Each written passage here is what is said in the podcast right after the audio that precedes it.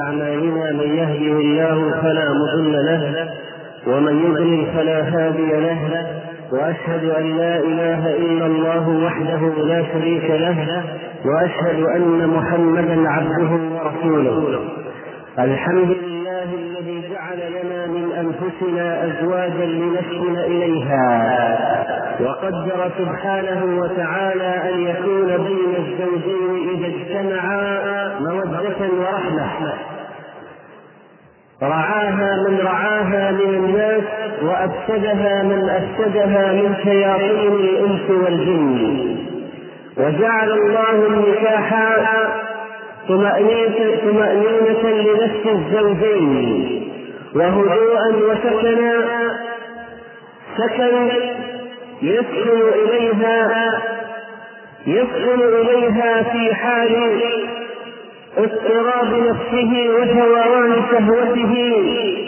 يسكن إليها في هذا العشق الذي يؤويه معها. ويسكن إليها في هذه الأسرة التي يكونها وإياها. ويسكن إليها وتقر عينه بهؤلاء الأطفال الذين يقدر الله إنجابهم منهما ويسكن إليها من كل فتنة تحدث له هذا إذا كانت تؤمن بالله واليوم الآخر امرأة صالحة كما أوصى النبي صلى الله عليه وسلم الرجل إذا أراد أن يبحث عن سكن وزوجة صالحة تقر بها عينه إذا نظر إليها سرته وإذا غاب عنها حفظته في عرضها وماله. وهذه من النعم العظيمة التي ينبغي شكرها وعدم إفسادها ولما كان هذا الموسم من مواسم الزواج يكثر فيه وتتعدد حفلاته ومناسبات زفافه فإن الوصية بتقوى الله تعالى أمر في غاية الأهمية. وبيان بعض الأمور الشرعية. ينبغي أن يؤكد عليه في غمرة ضياع الحقوق الذي نعيش فيه. نحن في عصر تضييع الحقوق. تضييع حقوق الأبوين. تضييع حقوق الأولاد. تضييع حقوق الزوج. تضييع حقوق الزوجة. وهكذا من سائر الحقوق التي سنسأل عنها يوم القيامة. والله سبحانه وتعالى جعل حقوقا على ابن آدم له عز وجل وجعل حقوقا على الناس تجاه بعضهم البعض. فلو قام الناس بهذه الحقوق التي أوجبها الله لكان في ذلك سعادة للبشر. ولكن التضييع هو الذي يسبب المصائب وتكثر به الشرور والمفاسد عباد الله إذا أراد الإنسان أن يتزوج فما الذي ينبغي أن يبحث عنه؟ ينبغي أن يبحث عن ذات الدين لأن النبي صلى الله عليه وسلم أوصى فقال فاظفر بذات الدين. لأن الشارع حكيم يعلم أنه على المدى البعيد والقريب لم يجعل البيت مستقرا إلا الدين والخلق ولذلك أوصى بهما. فلا يغرنك يا عبد الله الشكل والجمال والحسب والمال وإنما انتقي فاظفر بذات الدين تربت يدك وكذلك ولي المرأة عليه مسؤولية عظيمة لأن قراره سيعتمد عليه أمور كثيرة في المستقبل. ولذلك قال إذا جاءكم من ترضون دينه وخلقه إن مما يحدث عقد الزواج الذي صانته الشريعة وأوصت بحفظه والقيام بحقوقه على لسان النبي صلى الله عليه وسلم في أكبر محفل شهده تاريخه.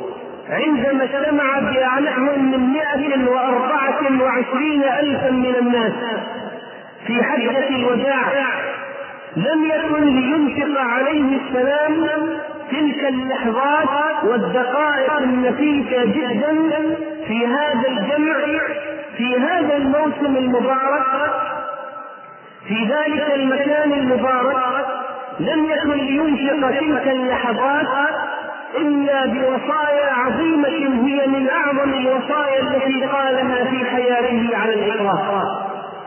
وعندما تكلم في ذلك الموقف أوصى الأزواج وأوصى الزوجات. أوصى الأزواج بالنساء خيرا وأوصى الزوجات بالقيام بحقوق الزوج. ذلك ليعلموا أن نفاسة تلك المناسبة دالة على أهمية ما قاله فيها.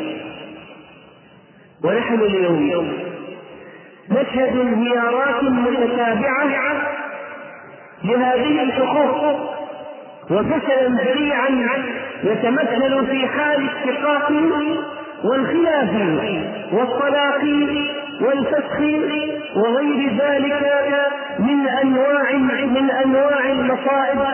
التي ابتلينا بها. واعلموا أيها الإخوة أن العقوبة أن المصيبة كثيرا ما تكون عقوبة نتيجة للمعاصي. فانظروا ماذا يفعل الناس في ابتداء زواجهم وفي حسنات زكاتهم من أنواع المنكرات.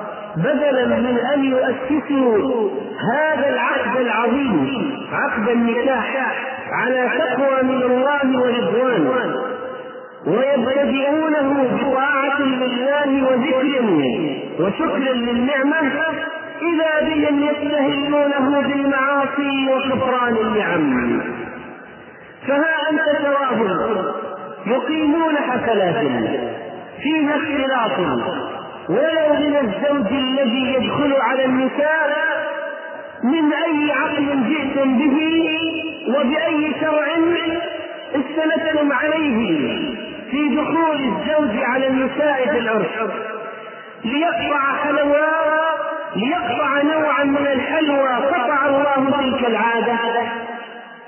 يبتدئان بمعصية. وهكذا يقاوم بعض الأقارب رغبة زوج متدين أو زوجة متدينة في هذه القضية. ويعم التصوير وتنتشر الصور ويجد الأخ صورة أخته عند بعض الناس فيما بعد. بأي شرع وبأي عقل يتم هذا التصوير وهذا النشر؟ وتستخدم الموسيقى الصاخبة والأنوار المتنفلة وجميع أنواع المخترعات الحديثة التي تجعل الإنسان الذي يمشي في ذلك المكان يهيأ له بأنه يرقص أو يطير وأنه يقفز قفزا. يأتيان ويأتون بما في دور البغاء والرقص من انواع الاستعدادات التي يسمونها فنيه لكي يطلبوا الحفل بزعمهم شيئا آخر ويتحدث الناس به. ويأتون بالمغنين والمغنيات وعندما تسمع عن بعض السفهاء الذين يجلبون بمئة ألف ومئة وخمسين ألفا لا يرعون لله حقا. ولا لرسوله شأنا ولا للدين قيمة ولا لأحكام الشريعة منزلة ضاربين بكل ذلك عرض الحائط ليأتوا بخبيث وقد يكون نصرانيا أو نصرانيا ليعطونه من أموال المسلمين ما يعطونه ويبثوا في المجتمع عادة سيئة فعليهم وزرها ووزر من عمل بها من بعدهم من غير أن ينقص من أوزار العاملين شيئا. فلا جزاهم الله خيرا عما فعلوا وقطع الله تلك الأموال عن هؤلاء الفسقة والمفسدين والسفهاء الذين يريدون إقامة صرح للفاحشة في المجتمع وعادة تبذير وإنفاق أموال في المحرمات السيئة ليستن الناس بها. إن الطلاق كثيرا ما يكون عاقبة تلك الحسنات المشهورة المشهودة من كثير من الفسقة والفاسقات. وهذا ما حصل فعلا في بعض هذه الزواجات التي صار لها شهرة. انتهى بعضها بالطلاق. وكأن القوم لم يريدوا في الحقيقة زواجا وإنما أرادوا حفلة يتسامع بها الناس. ويويل لهؤلاء المرائين يوم القيامة. والنبي صلى الله عليه وسلم نهى عن أكل طعام المتباريين اللذان هؤلاء الذين يتنافسون لجلب السمعة بين الخلق وأن يتحدث الناس بحفلتهم. نسأل الله أن ينتقم من هؤلاء انتقاما شديدا ويجعلهم عبرة للناس. لأن في إبقاء هذه النماذج في المجتمع خطورة بالغة أيها الإخوة. ثم إن هذه الملابس التي يخرج بها البنات والنساء أمام رب الأسرة وولي أمرها من العاري والمسحور والفتحة الطويلة إلى منتصف الفخذ وهذا الشيفان الذي يكون شفافا لا يسير شيئا لا يجوز لبسه حتى أمام المرأة ولا أمام المحارم. يجعلونه في ثيابهم. فيتساءل العاقل أين القائم على هذه البنت وهذه المرأة؟ وكيف أجاز لنفسه ولها أن تخرج بهذا الشكل؟ هل نريد أن نحول المجتمع إلى مجتمع عار وأن تكون الحفلة عارية أو شبه عارية؟ ويصاب ويصاب الذين في قلوبهم إيمان وفي نفوسهم غيره بالغثيان وتكاد المتدينة أن تتقيأ عندما ترى هذه المناظر في حفلة العرس أيها المسلمون إن المال إذا لم يوجه في الطاعة يصير نقمة على صاحبه وهكذا كان وحصل. ليست الدنيا نعيما على أهلها. إن من العجائب أنك حينما تقرأ هذه الإحصاءات العجيبة في أمور الطلاق وترى أنه في طبقة المثقفين تكون نسبة الطلاق نحو من أربعين في المئة وفي الفلاحين وأهل الريف لا تتعدى خمسة في المئة ما هو السبب؟ أن هذه المدنية وهذه الثقافة لم تجلب لهم خيرا. وقد قال بعض المحللين وهو يحلل تلك الإحصاءات والسبب أن المتعلمات يرفعن لواء المساواة بين الجنسين. وأما الريفيات فإنهن يرفعن لواء سيادة الرجل وخضوع المرأة للزوج. وهذا لواء الشريعة. الرجال قوامون على النساء بما فضل الله بعضهم على بعض وبما أنفقوا من أموالهم. وتتوالى مؤتمرات المرأة في برلين وغيرها لتحطم هذه القوامة وتثبت للمرأة مساواة. لقد سئمنا من كثرة الكلام في المساواة والحرية التي يريدونها. لأن ذلك أيها الإخوة هدم لشرخ هدم لصرح الإسلام وشرخ في جداره وأحكام دين الله وشريعته التي أنزلها. هل الله أنزل المساواة في كتابه؟ هل قال الله بالمساواة بين الجنسين؟ أم أن الله أثبت الفروق بين الرجل الذي خلقه والأنثى التي خلقها وهو أعلم بها من أهل المؤتمرات العالمية وغيرهم من دعاة الحرية والفساد. أأنتم أعلم أم الله؟ ثم يأتي الجهل بأحكام الشريعة واتباع الهوى عاملا آخر في إظهار شذوذات عجيبة في المجتمع زواج الهبة ما هو زواج الهبة؟ قالوا إنها تهب نفسها للرجل أين ذلك؟ أحسنهم الذي يستدل بحادثة الواهبة الواهبة نفسها أيها المسلمون من خصوصيات النبي صلى الله عليه وسلم وامرأة مؤمنة مسلمة إن وهبت نفسها للنبي النبي أن يستنكحها خالصة لك من دون المؤمنين فيأتي هؤلاء الجهلة أو أصحاب الأهواء بأدق بعبارة الأدق ليكون زواج الهبة زواج من غير ولي زواج من غير شهود. أين إعلان النكاح الذي أمرت به الشريعة؟ إن هو إلا الزنا والله. ثم عندما تراجع في أسباب الفشل هذه الأنكحة المعقودة في المحكمة والمحلولة في المحكمة أيضا بصك طلاق وراء صك نكاح لتجد الشكوى الزوجة غير مناسبة. الآن تقولها الآن وقد أقدمت وكنت قبل في حرية وسعة في الانتقام القضية قضية تسمية هناك عدة حوادث حدثت أيها الإخوة. تدل على أن بعض الشباب يتصفون باللامبالاة المطلقة ولا وكأنهم لا يريدون من العقد إلا التسلية.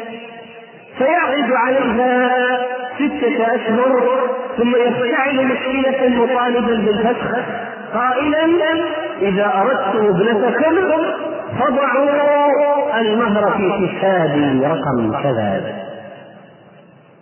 تسلية بنات الناس تسلية النكاح الذي قدس في هذا الدين تسلية عابرة لعن تظن فعلا أنه أحيانا عند هؤلاء لعب قضية عابرة. ثم إن هذه المعاصي التي تسبب إسقاط الزواج من سفر الرجل إلى أماكن المعصية وتضييع أهله الذي سيسأل عنه يوم القيامة إن الله سائل كل راع عما استرعاه حتى يسأل الرجل عن أهل بيته. أحفظ ذلك أم ضيع وإذا كانت ليست ليست بذات دين قابلت المعصية بمعصية. وقالت إذا كان يتمتع بالحرام فأنا كذلك. وسأبادله واحدة بواحدة وهكذا تتم العلاقات بالهاتف وغيره السبب أيها الإخوة عدم الخوف من الله. لا واعظ لا واجع ولا واعظ فمن أين تحترم حدود الله عز وجل؟ وتعاطي الخمور والمخدرات الخمرة التي لعن الله فيها عشرة من أنواع الناس. الخمرة التي حرمها الله بقوله فاجتنبوه صارت أمرا عاديا عند البعض. وكيف تطيق امرأة سكيرا؟ كيف يطيق امرأة سكيرا يعرض في منزلها وبيتها؟ ويضرب ويخبر يمينا وشمالا. وفي أحسن أحواله يكون فضيحة عليها وعلى بيتها بين الناس. زوجها لا يطيق. هكذا يقولون زوجها لا يفيق وهذه المخدرات فعندما نقول لماذا ارتفعت نسبة الطلاق وبلغت السنة لماذا صارت 30% فلا نستغرب أيها الإخوة. ما دامت المعصية هي السبب وإذا كانت أيضا في عدم إنفاقه عليها وبخله امرأة تستلم راتبا على تدريسها. فقال لها نريد أن نبني بيتا. هات الراتب. أخذ الراتب. تستجديه تتوسل إليه لا يعطيها شيئا فتضطر أن تأخذ من جيبه خفية ريالات قليلة تشتري بها من مقصف المدرسة. تفرق من أي شيء؟ يناسبها هي. ريالات معدودة. لأنه استولى عليها ثم لا يعطيها مصروفا.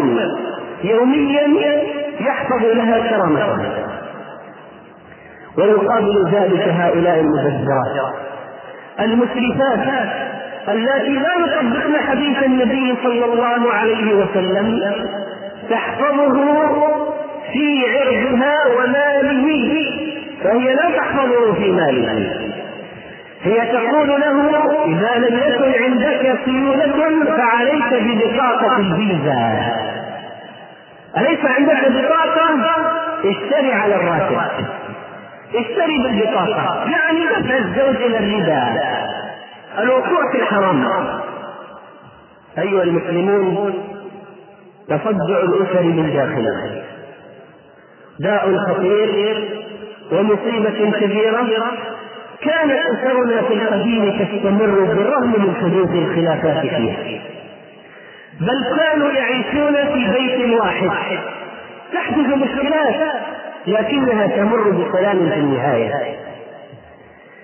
أما اليوم فمع انفصال كل شخص بزوجته في شقة أو بيت مستقل إلا أن الشرور تصلهما ولو على البعد. من هذه التدخلات والمنغصات ألم يقل النبي صلى الله عليه وسلم لعن الله من قدر امرأة على زوجها. لعن الله من خبر امرأة أي أفسدها على زوجها. فأمها تقول من جهة اطلب الصلاة. أنت في البداية الآن أحسن من بعد. إخوانها يقولون بالنخوة العربية. نقف بجانبك لست بدار هوان ولا مضيعة. نأتي ونأخذك نحن. تصرف أب مفسد وأم الزوجة الزوج تؤجه كذلك على الفراش لماذا تزوج إذا أصلا؟ لماذا خطبت له يا أيتها الأم ليستمر أو لتصرفيه عن زوجته بعد قليل؟ أين تقوى الله؟ من الظواهر طول فترة النكد عند المشكلات تطول فترة النكد بين الزوجين. تحدث المشكلة؟ فيستمر الهجران والفراق والفراق والقطيعة يوما ويومين وأسبوعا وأسبوعين وشهرا وشهرين. هذا إسلام؟ هل هذا في الدين أن يستمر النكد وتستمر القطيعة على مشكلة قد تكون تافهة هذه الفترة لا فراش ولا معاشرة ولا كلام كل منهما يولي ظهره للآخر أين لا تحاسدوا لا تباغضوا لا تقاطعوا لا تجابروا أين لا تجابروا إذا أوصى بها عموم المسلمين فما بالك بزوجين في بيت واحد؟ لا تجابرا لا تقاطعا. أينما جمعت به الشريعة بينهما؟ أين الرباط المقدس؟ أين الحقوق المشتركة؟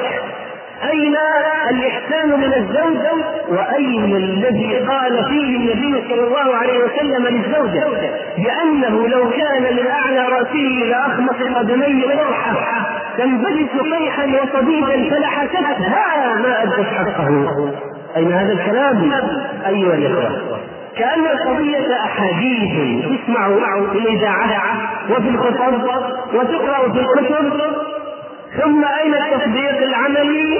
أين الإيمان الذي يدفع للتصديق؟ ثم إن المشكلات إذا كانت بين الزوجين على حقوق ضيعت من هذا الطرف أو الآخر فأين التحلل؟ إذا اعتدى على حقها أو اعتدت على حقه فأين طلب المسامحة؟ أين التطبيق العملي لحديث النبي صلى الله عليه وسلم فليتحلله اليوم قبل أن يكون يوم لا دينار ولا درهم ولكن الحسنات والسيئات أين طلب المسامحة والتحلل؟ اللهم إنا نسألك عيشة سوية وحياة هنية وزوجات رضيات ونسألك أن تجعلنا أزواجا صالحين وترزقنا الذرية الطيبة والاستقرار المعيشي البيتي. نسألك أن ترزقنا سكنا صالحا. اللهم إنا نسألك عيش السعداء وميتة الشهداء. أقول قولي هذا وأستغفر الله لي ولكم فاستغفروه إنه هو الغفور الرحيم. وأوصي لإخوانكم إن شاء الله لكم. الحمد لله الذي خلق فسوى وقدر فهدى وخلق الذكر والأنثى. أشهد أن لا إله إلا هو وحده لا شريك له. وأشهد أن نبيه محمدا رسول الله صلى الله عليه وعلى آله وصحبه ومن والاه. عباد الله لقد كان نبيكم صلى الله عليه وسلم حسن العشرة في أهله. كان يسمع مع أهله. كان يمشي بجانب زوجته في السفر كان يسابقها كان يمكنها من النظر إلى لعبة الحرب كان عليه الصلاة والسلام يساعد أين هدي نبينا صلى الله عليه وسلم فينا؟ أين اقتداؤنا به؟ لقد كان لكم في رسول الله أسوة حسنة أين الكلمة الطيبة؟ أين الهدية؟ التي تسبب المحبة أين المعروف الذي أوصى به الشرع وعاشروهن بالمعروف؟ اليوم لا سمر ولا حوار ولا كلام طيب إلا في هذه الطبقة التي تتابع محمدا صلى الله عليه وسلم. وعندها من حسن الخلق ما يجعل هذا التبادل والتواصل بين الزوجين قائما في البيت وفي خارج البيت. أما أن يتحول البيت إلى فندق يأتي يأتي ويذهب ويطعم وينصرف. لا يجلس مع أهله ولا مع أولاده.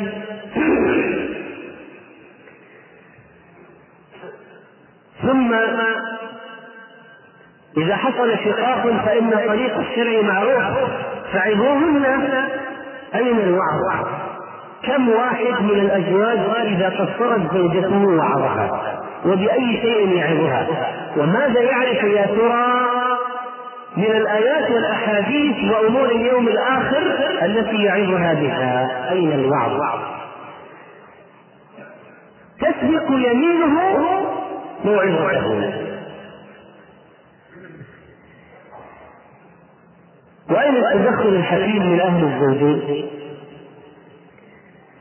إن النصرة في غير الحق أيها الإخوة ضرب لها النبي صلى الله عليه وسلم مثلا سيئا فقال مثل الذي يعين قومه على غير الحق مثل بعير تردى وهو يجر بذنبه هكذا أيضا صفة الذي يعين قومه على غير الحق سواء أعانوا ابنهم أو أعانوا ابنتهم على غير الحق. وعندما تكون الزوجة متدينة والزوج ليس متدينا أو العكس فإنه نكد عظيم. وعيشة منغصة والله. هي تقول له لا تسافر لا تعبر الجسر لا تذهب للمشكلات لكنه يضرب بكلام عرض الحال. ويذهب بل ويقول إذا لم تخرجي جواز السفر فأنت طالب هي خبأته المسكينة من أجل أن لا ينطلق يعيش في الأرض فسادا. لكنه بهذا الجبروت والعنف يقول إذا لم تخرجي جواز السفر فأنت طالب وإذا كانت ليست بمتدينة طالبته بأدوات اللهو والحرام في بيته حجاب سيء وذهاب إلى أماكن سيئة وتأثيرا في الشر وربما خربت بيوتا متعددة هي. وكثير من المشكلات من وراء بعض النسوة وكيدهن عظيم. والله سبحانه وتعالى قد حذر من ذلك. وينبغي أن تكون قوامة الرجل بالحق لا بالباطل. وأن يقوم على أهله بالحق أن يقوم فيهم بطاعة الله تعالى. أن يشكر الله على نعمة النكاح بأن يطبق الشرع في بيته. إخراج المنكرات إحلال المعروف الرفقة الطيبة. إذا وضعتها مع نساء صالحات وذهبت بها إلى مراكز تحفيظ القرآن الكريم وغيرها أنت شجعتها على بيئة صالحة. سترى ثمراتها أنت بنفسك بعد ذلك. أما الوقوف في طريق الخير الذي تريده هي كما يفعل بعض الأزواج فليس فيه مصلحة لا له ولا لها. الذين يلعبون بالطلاق ويهددون على الطالع والنازل والصاعد والهابط بالطلاق أنت طالق فعلت أنت طالق لم تفعلي عليه الطلاق ثلاثا إن فعل وعليه الطلاق ثلاثا إن لم يفعل. وهكذا ونبيك عليه السلام يقول ثلاث جدهن جد وهزلهن جد. النكاح والطلاق والعتق العتاق. إذا ليعلم كل هذا بالطلاق أن الطلاق واقع ولو كان يمزح ولا داعي لأن نعرض الأسرة والعلاقة الزوجية للخطر العظيم على عزيمة أو قضية جاهزة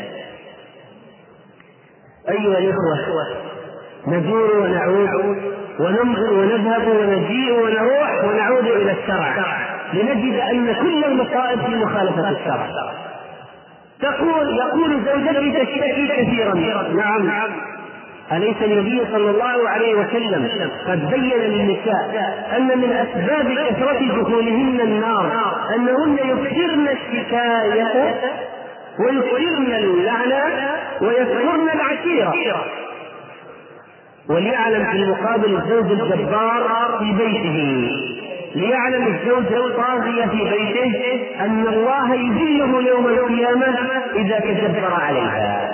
تقول ليست هذه أول مرة أتغيب فيها عن مدرستي وأمي للطالبات. اقترنت بزوج يده تسبق لسانه. زوجي سريع الشوران بطيء الحمود غضبه يعميه كنت أعد الشاي. في ذات الوقت أحضر لصغيري رضعة فسهوت فزدت في كمية السكر فلما أتيته به فذاقه برشة. بلمح البصر انقلب إلى عبوس غضوب احمر وجهه. ورصص إبريق الشاي ثم رمى بكوب الشاي في وجهه فأحدث هذه الكلمة الزرقاء تحت العين. والله سلم وإلا لكانت العين قد ذهبت حينما يغضب زوجي لا تكفي قواميس كلمات الاعتذار والتأسف للخروج من هذا الغضب. إنه لا يكفي في ذات يوم كان مدعوا إلى وليمة ولما أتممت كي الشماغ أخذه ولما ارتداه وقف أمام المرآة ليكمل لوازم الأناقة. وبدأ يدقق في الشماغ فاكتشف ميلا بسيطا في إحدى حوافيه وهذا بطبيعة سي سي القماش مع كثرة الغسيل تعرفه الزوجات والكثيرات. ماذا حدث؟ أرغد الرعد وأزبد وبدأ يخلط الحمم ورمى الشماغ بقوة ثم سحب العقال وانهال علي ضربا. لأنه اكتشف ثانية في الشماغ هكذا. أيها الإخوة الظلم ظلمات يوم القيامة. الظلم ظلمات يوم القيامة. احفظوا الله في بيوتكم. احفظوا الله في نسائكم. احفظوا الله في حفلات زفافكم احفظوا الله يحفظكم ولا تأتي وليمة فيها منكر. ومن عمل منكرا في وليمة أسقط حقه بوجوب إتيان وليمته. إن النبي عليه الصلاة والسلام قال ومن لم يجب الدعوة فقد عصى الله ورسوله. مبينا أهمية حضور الدعوة. إذا دعيت إلى زفاف أخيك المسلم. إن في ذلك مشاركة بالفرحة. وفي الفرحة ولكن إذا عمل ما يسقط وجوب إجابة دعوته فهو الذي جنى على نفسه. احفظوا الله في أول الزواج يحفظ لكم آخرة. وآخره بالفراق بين الزوجين بالموت في الدنيا ثم يستمر بعد ذلك في الجنة إن كانا صالحين. اللهم أصلح لنا أزواجنا وذرياتنا. واجعل من أزواجنا وذرياتنا قرة أعين. واجعلنا للمتقين للمتقين إماما. أصلح بيوتنا. اللهم إنا نسألك أن تعيننا على ذكرك وشكرك وحسن عبادتك. وأن ترزقنا اتباع شريعتك وإقامة دينك في واقعنا يا رب العالمين. انصر المجاهدين واحمي حوض الدين واحفظ بلدنا هذا وسائر بلاد المسلمين. سبحان ربك رب العزة عما يصفون وسلام على المرسلين والحمد لله رب العالمين. وقوموا إلى صلاتكم رحمكم الله.